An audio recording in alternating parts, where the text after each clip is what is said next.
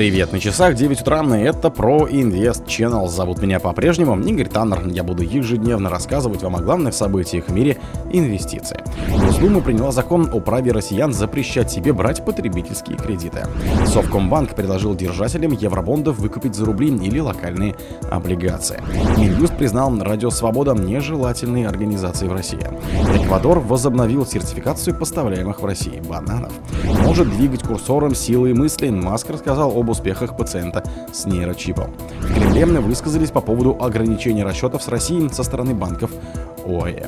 Спонсор подкаста Глаз Бога. Глаз Бога это самый подробный и удобный бот пробива людей, их соцсетей и автомобилей в Телеграме. Госдума приняла закон о праве россиян запрещать себе брать потребительские кредиты. Госдума приняла сразу во втором и третьем чтениях закон, позволяющий гражданам устанавливать в своей кредитной истории запрет на выдачу им кредитов следует из данных в системе обеспечения законодательной деятельности.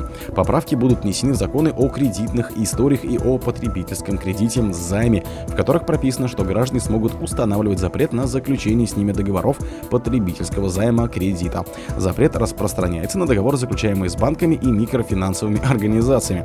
Он не будет касаться автокредитов и ипотеки, сказано в документе.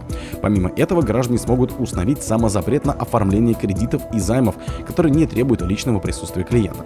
Поправки вступят в силу с 1 марта 2025 года. При этом ввести запрет можно будет только после доработки автоматизированной информационной системы МФЦ. Это произойдет не позднее 1 сентября 2025 года.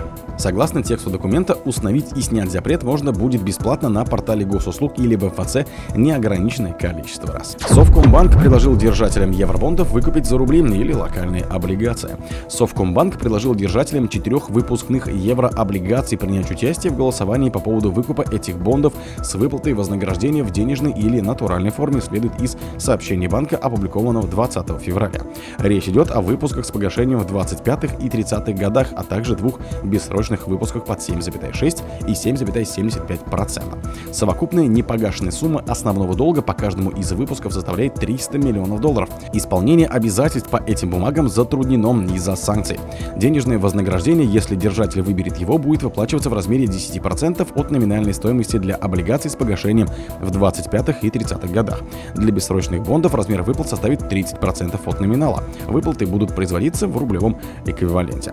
Вознаграждение в натуральной форме – это передача инвестору локальных бессрочных субординированных облигаций, выпущенных под 7,6%. Их количество будет рассчитываться индивидуально для каждого инвестора. Минюст признал Радио Свобода нежелательной организацией в России.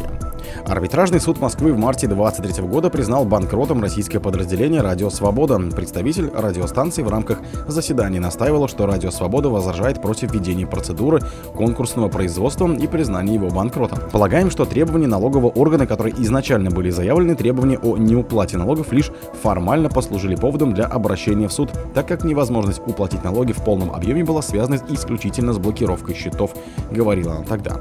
В октябре 2023 года в Казани задержали журналистку татаро-башкирской службы «Радио Свобода» Алсу Курмашову.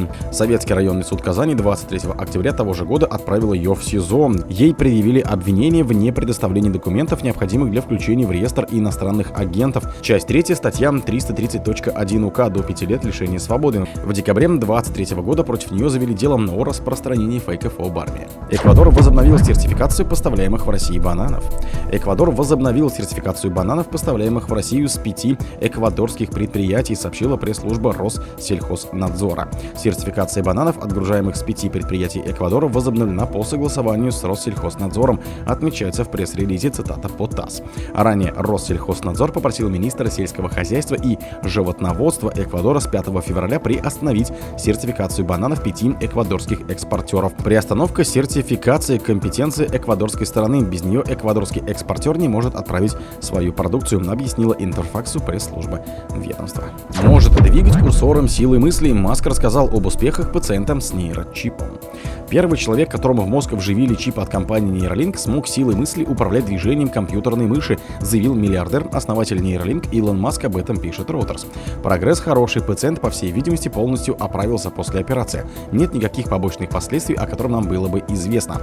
Пациент может двигать курсором на экране силой мысли, рассказал Маск. Выступаем в соцсети X, ранее Twitter заблокирован в России. По словам бизнесмена, сейчас Neuralink работает над тем, чтобы пациент нажимал на кнопки мыши. В Neuralink не ответили на запрос агентства. Маск сообщил об успешной имплантации чипа Neuralink первому человеку в конце января. По его словам, результаты показали многообещающее обнаружение нейронных спайков.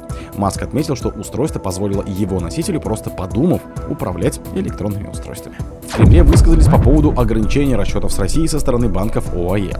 Пресс-секретарь президента России Дмитрий Песков прокомментировал сообщение о том, что из-за угрозы вторичных санкций крупные банки Объединенных Арабских Эмиратов начали ограничивать операции с клиентами из России. Все текущие вопросы обсуждаются в рамках тех механизмов двухсторонней кооперации, которые между нами двумя сторонами функционируют, сказал он, цитата по ТАСС. Представитель Кремля заверил, что в целом у Москвы налажен с Абу-Даби весьма насыщенный диалог. Мы развиваем наши отношения во всех областях, включая не торгово-экономические взаимодействия, но уточнил он.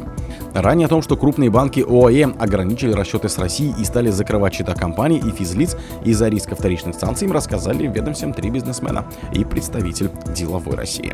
О других событиях, но в это же время не пропустите. У микрофона был Игорь Таннер. Пока.